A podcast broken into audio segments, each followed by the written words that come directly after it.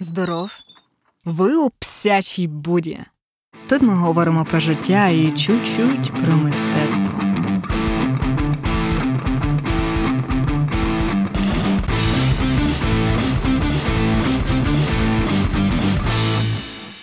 Цілий місяць я не створювала подкасти. Це було досить складно, коли в тебе день народження 7 січня, 8 січня іменини, а 9 січня іменини твого тата.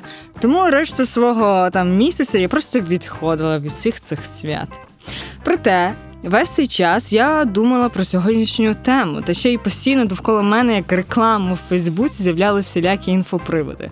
От, до прикладу, японський бренд одягу Uniqlo, я не знаю, як правильно це читати, уклав чотирічний контракт із Лувру.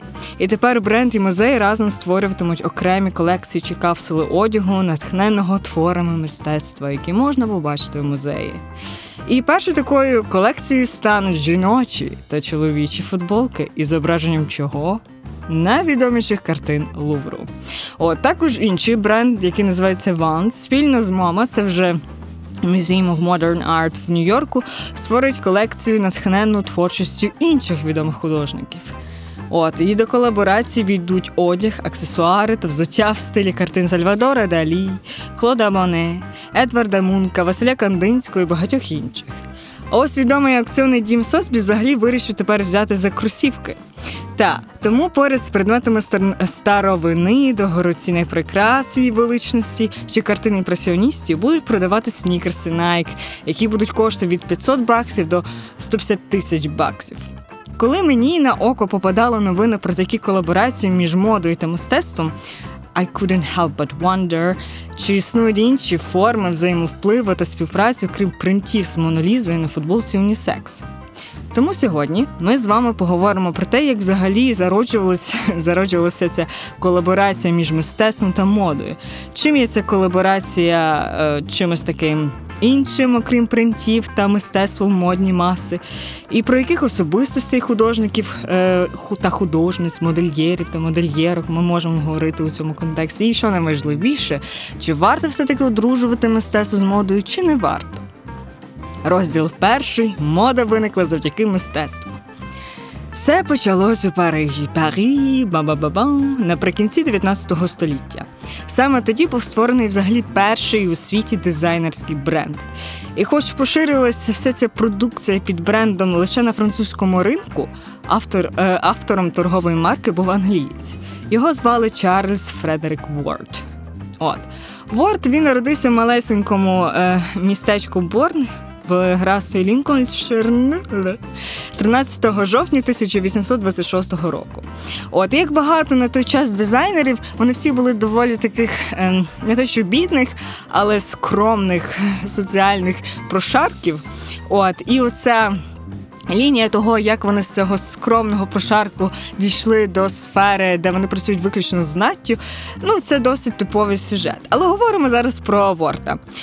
Отже, Ворд народився цілком звичайній, далекий від моди і крав і там тканин сім'ї. І е, пізніше, коли він вже був е, дитиною, то він вже так підріс підлітком, то він відправився в Лондон і став підмайстром в е, магазині тка, е, якби тканин Swan and Edgar. Цей магазин називався. І саме в цьому магазині почався його творчий шлях, тому що завдяки цьому магазину він навчився розбиратись в різних дорогих е, тканинах. І цей магазин, можна сказати, породив нього талант до до комерції, маркетингу, яке е, дуже вплине на, на моду в подальшому. От, і вже в 20 років, так підівчившись, він поїхав собі зі своїми планами в Париж. От, е, Роботу Ворд отримав в салоні Гегелін Опіже на вулиці Решельє, 83. От. Саме там він просто Е, вів в себе як по суті звичайний модельєр. Він просто виконував всілякі князівки е, е, вказівки клієнтів, клієнток. От а в своє в свій вільний час то він створював всілякі нарядні нарядні такі платтячка для своєї дружини Марі, точніше нареченої на той час Марі Верне, яка також працювала в цьому ательє. От і згодом люди, які приходили в цей салон, вони помічали, що десь в глибині цього салону е, є якісь такі фігури, на яких стоять цікаві е, плаття, які е, відрізняються від плать, які були на той час, як і е, крієм, так і кольором. Це було якось яскравіше і цікавіше. От і насправді це власне Ворд він так собі робив. Е, Він, в принципі, створював плаття в, тогочасній манері, а на той час це були такі пишні, об'ємні е, всі ці платтячка.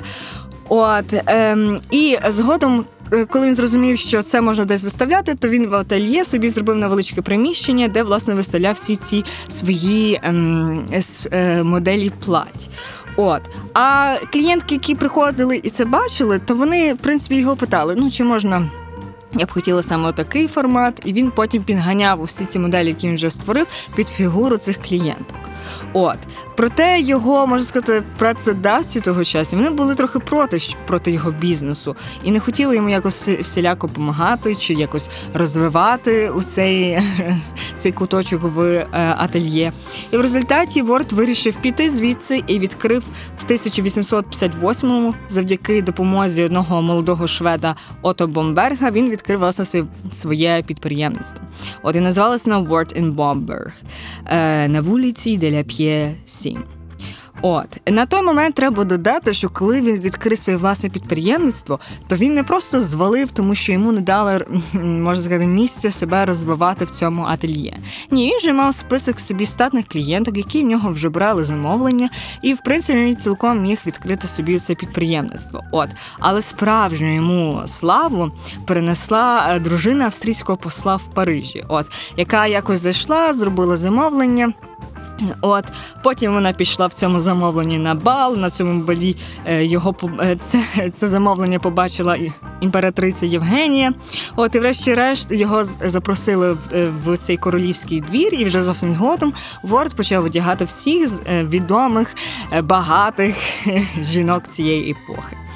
От що ж він робив? Чому його історія така дещо унікальна? Отже, по-перше, е, Ворд був чоловіком, а на той час е, чоловіки не могли сильно одягати якби жінок, були кравчині для цього.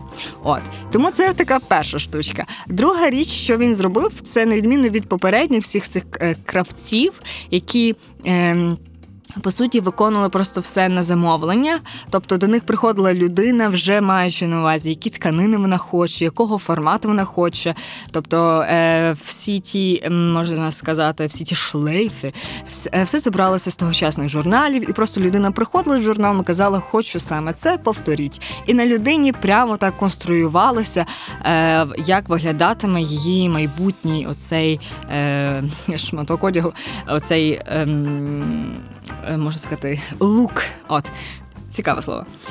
Е, Лук. Е, і е, він змінив Word правила гри, які на той час були, і він почав створити сам моделі, які по суті і продавав е, людям. От, люди приходили, вони могли купити собі цю модель, і просто під їхній розмір все це підганялося.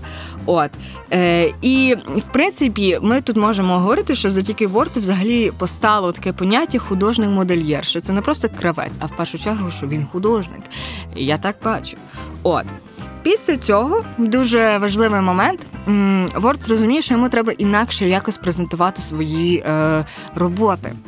От і завдяки йому ми по суті отримали те, як виглядає сучасні, е, сучас, е, сучасний показ мод. Усі ці подіуми, ходи та Кембл туди назад. От, власне, це був він, хто це придумав. Е, і як на той час це виглядало, це була звичайна така зала. Е, він одягнув.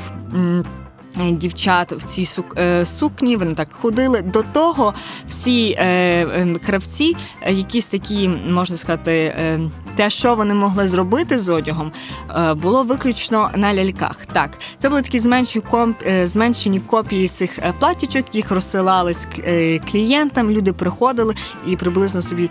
ем, Якби потім по цьому могли також сказати, що їм сподобалося, наприклад, колір ці платі на цій ляльці. Я, в принципі, хочу те саме. От Верс зробив інакше, він зробив цей показ мод і не просто. Ем, Цей показ. Е, власне, він і цим і відкрив е, дуже популярну сьогодні тепер професію моделі. На той час їх французькою називали сосьє, яке прикладається як близнюки, близнючки.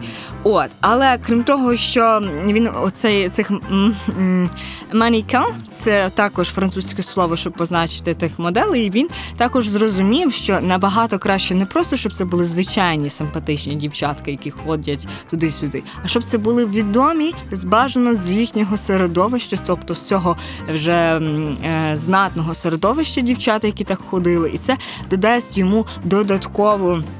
Якби реклама. От. І тут, е, по суті, він перший вшарив той принцип, за яким зараз працюють бренди з інфлюенсерами та селебриті, тому це вже не новизна інстаграму. От. Е, Власне, з появою цього англійця ми також завдячуємо поняттю цієї високої моди, от кутюр, яку там, якщо так говорити французькою, та от е, бо раніше вся по суті всі ці платі було більше як афасон. Я до цього подкасту взагалі не дуже розумілася е, от кутюр так далі. От, Але нарешті я зрозуміла е, всю цю діч, яка відбувається на подіумі, що на на моделі може надягнути валізу на їх на її голову, вона там ходить з цією валізою, чи якась незрозумілі ці всі ті е, тряпочки. От. Е, Власне, потім, е, як це е, афасон з цієї от кутюр вона перетворилася в кутюр а фасон.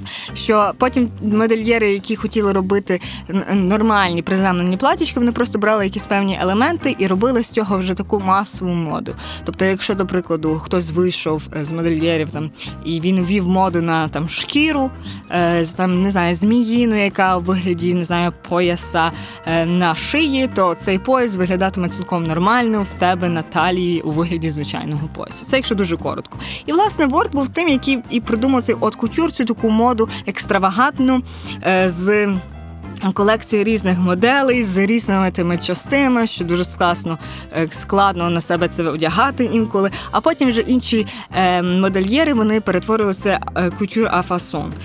От і тут ми доходимо до цього, що окрім того, що він вів багато досить таких речей в моду, Ворд ще придумав таку річ, яку ми всі добре знаємо. Ця штука називається лейбл. От е, як вона взагалі виникла? Е, якось. Word, він е, по суті зрозумівши, що його моделі набирають е, таку популярність, і додати він хотів собі ще додаткової популярності, то він створював спеціальні моделі, щоб інші могли копіювати ці моделі цих плать. Так, е, і оці спеціальні моделі для копіювання він продавав е, від села в американські, е, здебільшого, всілякі магазини одягу. От, але проблема постала така, що цих е, копій було дуже багато. І коли багато копій, то ну якби ти втрачаєш вже свою, можна сказати, свою цінність. І от вони придумали назву, вони почали додавати е, якби назву їхньої фірми до одягу, щоб вирізняти копію від оригіналу. І саме так і був придуманий цей лейбл і взагалі бренд, який почав виникати з цього. Проте проблемка е, згодом почали копіювати і саме цей лейбл на тканинах. Але це вже таке. І е, коли я читала про це в книзі е, Couture Culture, це є таке дослідження від е, Ненсі Трой, яка досліджувала модерну культуру, мистецтво і моду в того часу, то вона каже, що тут ми можемо бачити такий певний. Е, таку певну штуку, звідки взагалі цей підпис береться. І тут вона посилається на іншого дослідника, соціолога Борд'є, який каже, що тут можна просто без е, заперечень говорити, що оце культура підписування своїх е, робіт, вона е, взята насправді в художників. От е, художники ж вони підписують свої полотна. І якщо ти відомий художник, то до твоєї картини ще додається оця цінність твого імені. От і те, що. Е, модельєри почали підписувати і використовувати назви своїх компаній в платтях і це якось туди запихати, десь на цю тканину, десь це е, воно по суті перейнято в самих художників. От е, і якщо говорити про інші зв'язки, того що модельєри, зокрема Word, переймали від художників, то треба сказати, що на той час самі зв'язки мистецтва з модою вони були дуже такі взаємодопомагаючі, можна так сказати, тому що. Художники е, їх залучали і оформлення в всіляких каталогів, інколи оформлення в е, магазинів. А для них, для самих художників, було вигідно в тому, що е, вони не дуже хотіли виставлятися в традиційних салонах свої роботи. Ну і часто тому, що ці роботи не приймалися, якщо вони не відповідали академічним якимось законам. А от модельєри їм дозволяли виставляти, робити виставки в їхніх залах, інколи можливо під час цих показів мод. От чому це? Це було вигідно для самих модельєрів. По-перше, е, такий момент е, в на той час це вже там е, середина, кінець 19-го століття, індустріальність і. Ем, Попри те, що там говорить про художника-модельєра, цей художник-модельєр ще дуже швидко копіює всі свої моделі, які він створює, завдяки розвинутому виробництву, яке вже е, промисловості, яка вже на той час розвивалась. І вони, е, модельєри, вони спеціально скуповували інколи, е, можна сказати, були тими меценатами мистецтва, часто як пише. Ця дослідниця для того, щоб якби показати, що насправді е, можна сказати, ми не дуже так е, наближені до цього копіювання, до цього е, до цієї всієї промислової індустрії, що все-таки ми дуже такі мистецькі, дуже такі е, за культуру. Ні, ні, ми нічого там не копіюємо. От по суті, вони використовували свої зв'язки з мистецтвом для того, щоб прикрити насправді те, що е, мода вона дуже вже така переростає просто в індустрію. От. І якщо говорити про наступну персону, яка скористалася власне з мистецтва, щоб прикрити свої і ем, свої зв'язки, і навіть покращити е, своє становище в індустрії, це був Поль Пуаре. От він також працював у цьому е, в підприємстві Ворта. От, але згодом ем, мали геть різні погляди просто на моду. Е, Пуаре він більше був такий, який з одного боку хотів звільнити жінок від цих суконь, а з другого боку сам їх і запихав ці не зовсім зручні сукні. От, власне, що я маю на увазі? Отже, Пуаро він, е, врешті-решт, е, в 1904 році відкрив на вулиці Фобер Сент Онор свій власний магазин. От і е, він розробляє такий дуже вільний крій платів, тому що він проти всіляких корсетів. От. Але з другого боку, Пуаро, що він робить? Він також робить такі незручні платі. Зокрема, він зробив якусь таку дуже вузьку спідницю, щоб людина по суті не може пересуватись е, так вільно, а лише маленькими кроками. І я думаю, ви знаєте дуже добре, е, як в якій культурі таке платі могло бути. Звісно, це Японія. Просто вже на початку ХХ століття Японія нарешті вирішила вирішила відкрити світу і. Плавно всі їхні е, там здобутки, які там в культурі, в моді, в е, в інтер'єрі, вони переходили на захід. Так само, як захід передавав якісь свої е, новинки, свої надбання в японській культурі. От і власне Пуаре він, попри те, що і якби залучав е, не лише японське кімоно, а ще так персидські шаровари. І на той час взагалі було дуже дивно думати, що жінка могла носити штани. От, але з другого боку він також створював ці геть незручні плаття і дуже хотів робити м, всі ті костюми занадто екстравагантні. От, але якщо ми говоримо про е, Пуаре і його зв'язки з мистецтвом, е, то він е, дуже часто говорив про себе не як про модельєра, він говорив про себе як художника. От і коли він говорив про цей процес створення плаття, він казав про себе, що це не є створення плаття. До мене жінки не приходили, щоб плаття створити. Вони приходили до мене як до художника, який мав намалювати їм портрет. Тільки я малюю не портрет, а я створюю плаття, яке я як портрет. От. І це зберігалося не лише в пафосних цитатах і оформленнях, я не знаю, можливо, якихось візитівок, які йому оформили художники, там каталогів, а також воно зображалося в інтер'єрі їхніх магазинів, що ти заходиш як в салоні, і ти не почуваєш себе, що ти не знаю, зайшов в якийсь магазин з тканинами. От ти за- зайшов в місце, де живе творець. От, але менше з тим, Пуаре, він, як і Вор, також долучився до створення певних практик, які зараз відомі моді. Я, наприклад, ніколи не розуміла в дитинстві, е, чого нам існує Шанель, е, чорне плаття Шанель духи. Але насправді усі ці е, духи, які зараз дуже популярні. Е, Там зараз можна сказати, як окремий продукт. Насправді, у ці часи в е, кінці 19 століття, початок 20 століття, вони відігравали як маркетинговий хід для просування плаття. От і Пуаре він був першим кутюр'є, який випустив оці парфуми, і, і вони називалися Росінь. Це в честь його старшої дочки. От.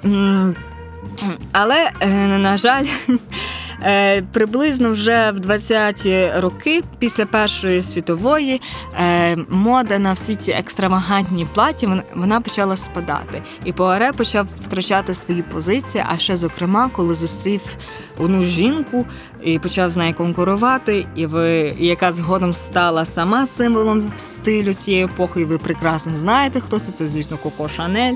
От, але це про, про неї вже іншим разом. Тільки хочу додати, що Шанель вона сама також конкурувала ще з однією жінкою, яка на той час була на таких же високих позиціях, як і Шанель, тільки до нашого часу вона вже не дуже відома.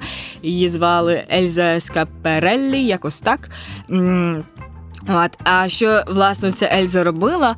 Її часто згадують в контексті того оцих перших колаборацій мистецтва з моди. От оця Ельза, вона перша була, яка створила декілька ескізів, е, тобто моделей по за ескізами художника. І цим художником був Сальвадор Далі.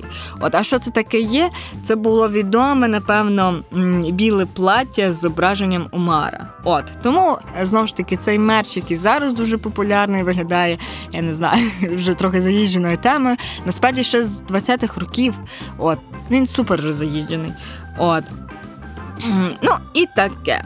А зараз ми поговоримо вже про наступне. Розділ другий Софі Делона або колір це шкіра світу. Сьогодні ще я хочу проговорити про таку іншу персону, яка вже є з, можна сказати, не зі світу моди, а зі світу більше мистецтва. І це відома українка, точніше француженка, точніше єврейка. Її звали Софі Делоне, менше з. І це взагалі перша жінка, чия персональна виставка вона пройшла в Луврі. Хоча це було аж в 1964 році. От хто така Софі Делоне? Е, Я думаю, ви чули це ім'я, тому що е, про неї можна сказати найбільше згадують з боку України е, як таку художнику, е, художницю. Е, Яка переїхала е, за кордон, от але так само, якщо вбити її ім'я англійською мовою, ви побачите безліч просто статей від The Guardian, е, Tate Museum, щось там ще англійською мовою. Всі ці інституції про неї пишуть. Тому що ну, якби не дарма про неї пишуть, тому що вона багато що зробила у парі власне зі своїм другим чоловіком Робертом Делоне. От що вони зробили? Е, Вони створили в такий мальовничий стиль сим- симультанізм. От Е, що таке симультанізм? Дуже коротко, а потім ми перейдемо до її біографії. Отже, е, на той момент, на початку. Е, в середині 19 століття вийшла така книга Мішеля Шеверлє, Шеверлє, Шеверлє, точніше француза, от, який написав книгу про е, правила, можна сказати, принципи кольору і взаємодії, взаємодії кольорів. І, ну, якби на ньому. І він по суті е, вигадав оце відоме коло, яке зараз всі використовують, можна сказати, коли хочуть собі стиль знайти е, з різними кольорами, і той колір, що навпроти, він завжди буде, можна сказати, підкреслювати цей колір. Тобто ці два кольори вони, вони дуже е, контрастні, і треба. Тобто, якщо приклад навести, це оранжевий та фіолетовий, от або червоний та зелений, чи червоний та синій. Ну в цьому дусі.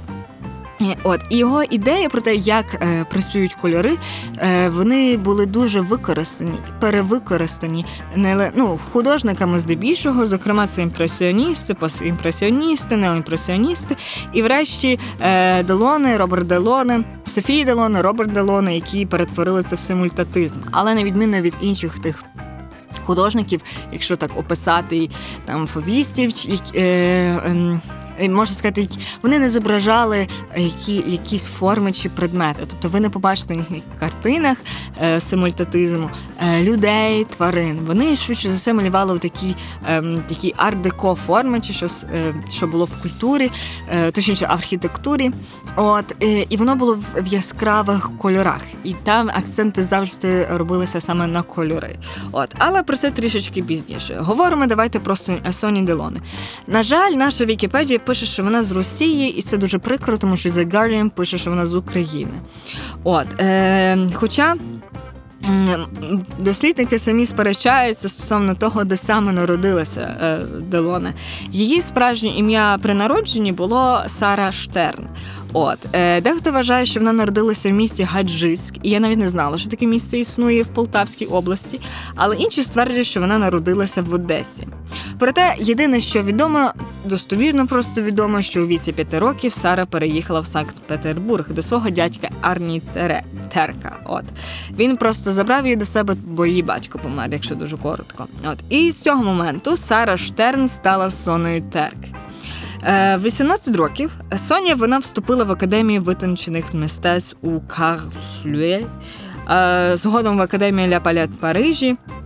От і коли вона там навчалась, її можна сказати, викладачами були відомі досить французи, і роботи, якими вона захоплювалася, були на той час відомі Гогена, Ван Гога, Руссо. От і саме тоді вона почала по суті малювати. Проте її батьки були проти. Вони хоті, вони хотіли, щоб вона нарешті почала м, облаштовувати своє особисте життя і повернулася додому, по суті, в Росію. От, але така перспектива її зовсім не влаштовувала, і вона вирішила вийти заміж за розрахунком за німецького галериста Вільгема Уде. І це їм було вигідно. Ну, якби подвійно. Їй, тому що вона художниця, в неї був галерист, йому, тому що він був геєм. От. І це дуже класна схема, як ти можеш втекти від своїх родичів і займатися своєю кар'єрою. Але менше з. Їхня пара, звісно, прожила не дуже довго, і це не тому, що е, вони посварилися, ні. Е, насправді Вільгам Уде випадково познайомив її саме з Робертом Делоне, який, е, е, ну. Там можна сказати любов, бла бла бла. Вона розлучилася зі своїм чоловіком геєм, завагітніла від нього, абстракціоніста Роберта Делона, вийшла з нього заміж. От, але вони зі своїм першим чоловіком Вільга, Вільгельмом Уде вони були дуже в дружніх стосунках. От, і все одно він зберігав і допомагав їм до кінця їхнього життя. От, а з Робертом Делоном. То, е, як вона сказала, е, вони стали ось цією такою творчою е, парою. Як можна сказати, в рекламі кажуть, креативна пара це була творча е, пара. От і вона сама казала про них самих, що він дав мені форму, а я дала йому колір. От. М, Проте, е, з другого боку, коли вона з ним одружилася, то по суті так впала під його крило, стала за його заднє плече, тому що е, дуже довго, навіть попри те, що вона померла в віці 90 років, а це десь можливо 70-ті роки, там може 80-ті, дуже довго вона була під покровом цього свого чоловіка Роберта Делона, хоча сама вона дуже багато зробила. От е, з Одруженням е, Софії вона, в принципі, менше стала малювати, як пишуть е, її біографи, е, можливо, для того, щоб не конкурувати своїм чоловіком. І вона пішла, по суті, в, на, на стежку прикладного мистецтва і робила всілякі дуже цікаві речі. І от тут ми дійдемо більше про силь, м, сильму, е, боже, симультани, симультанізму. От. Е, Як вона пояснила сама, що це зображення руху кольору в світлі. А от, до прикладу, був такий відомий е, поет, всі його добре знаєте, бо ви вчили його вірші в школі, його звали Гіом Аполінер. Він називав цей стиль орфізм, порівнюючи його з давньогрецькою музикою Орфея. Дуже складно зрозуміти чому, але я думаю, через те, що воно було дуже світло і переливалося. Це були такі концентричні е, кольорові кола на їхніх на їхніх картинах. От, І вони мали створювати відчуття динаміки. От. Е, І вперше глядачі побачили цей, е, оце нове мистецтво на салоні Незалежних у 1913 році. От. Е, як вона стала відомою, Соні Делоне вона експериментувала досить багато. От і водилася в цьому культурному інтелігентному колі. І поки її чоловік малював картини, вона робила, можна сказати, інші речі. Це, зокрема, вона робила таку річ, яка називалася сукні поеми. Оце е, були е, ну, тобто, це були такі сукні, платі, на яких були зображені вірші, поєднані з симультан... симультанними образами. Ну, з цими колами кольоровими, де світло, наповнені світлом, відчуття динаміки і так далі. От і якось вона з'явилася у цій своїй сукні на богемній вечірці в 13-му році, і з того почалось таке зацікавлення о, модного світу з їхнього боку, власне, Сонії Делони. От. Потім вони робили всілякі цікаві речі з, до прикладу, поетами. Був такий Блес е, Сандра Пом. Е, вони зробили, випустили двометрову книгу книгу гармошку. Е, бо Соня, окрім того, що вона робила мистецтво, яке зв'язане з килимами, з платтями, вона ще також любила займатися ілюстраціями, і вони зробили ілюстрації до цієї книги гармошки. От. І вже під час е, Першої світової війни сім'я Делоне переїхала з Франції до Іспанії, і вже там Соня перейшла з цього свого малювання, не знаю, ілюстрацій е, плать. Вона почала створювати цілі ескізи костюмів та декорацій до балетів, зокрема це Клеопатра. От і вже після цього в Мадриді вона відкрила свій перший власний дім мод Соні ем, Делоне, який називався Каза Соня.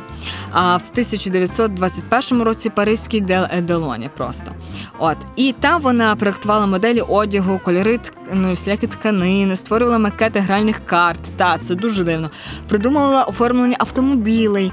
О, театральні костюми, вона там ткала килими, малювала книжкові ілюстрації. В принципі, е, вона робила всілякі цікаві речі, які Показував, що мистецтво це може бути цілком прикладна штука, і не обов'язково, щоб е, автомобіль був виключно білим. От. Е, Проте та став її житті такий дещо переломний момент, власне, в 1925 25 е, році. От, коли Вона представила на Паризькій виставці декоративних мистецтв такі велетенські, просто широкий асортимент виробів. От і це були всі вироби, які вона могла зробити: і машини, і килими, і шарфи. От, і вже тоді вона просто отримала цю справжню славу. Е, журнали про неї писали. Зокрема, треба тут додати, що Вог він використовував її, можна сказати, фотографії з її одягом на своїх головних обкладинках. От. Якщо говорити також про цей її одяг, який вона створювала, повертаючись до цього, е, то тут є два моменти, які дуже важливі. В 1927 році вона приблизно 20-х, біля 30-х роках почала давати лекції в Сорбоні, і е, вона говорила за те, що її одяг він має от дійсно звільняти трохи е, жінок в тому плані, що він зручний. Що це не лише штука, які ти можеш вийти на, на богемну вечірку і показатися всім, а це також воно тобі дозволяє і працювати співати, і танцювати в тій гарній сукні, і грати спорт. От тому. Е, вона була за це і по суті читала про це лекції, е, і також вона читала, можна сказати, е, лекції в контексті того, що вона малювала на цьому платі. От. Е, І е, також е, The Guardian, наприклад, пише, що вона була дуже е, зацікавлена оті ready to wear. Е, Тобто це був такий одяг, що його зразу зробили, одягнули. А це було на той час не зовсім модою, бо на той момент був це от кутюр, тобто це висока мода. І вони зробили таке цікаве припущення, що швидше все їй було дуже до вподоби оцей H&M і Zara. Але це вже таке.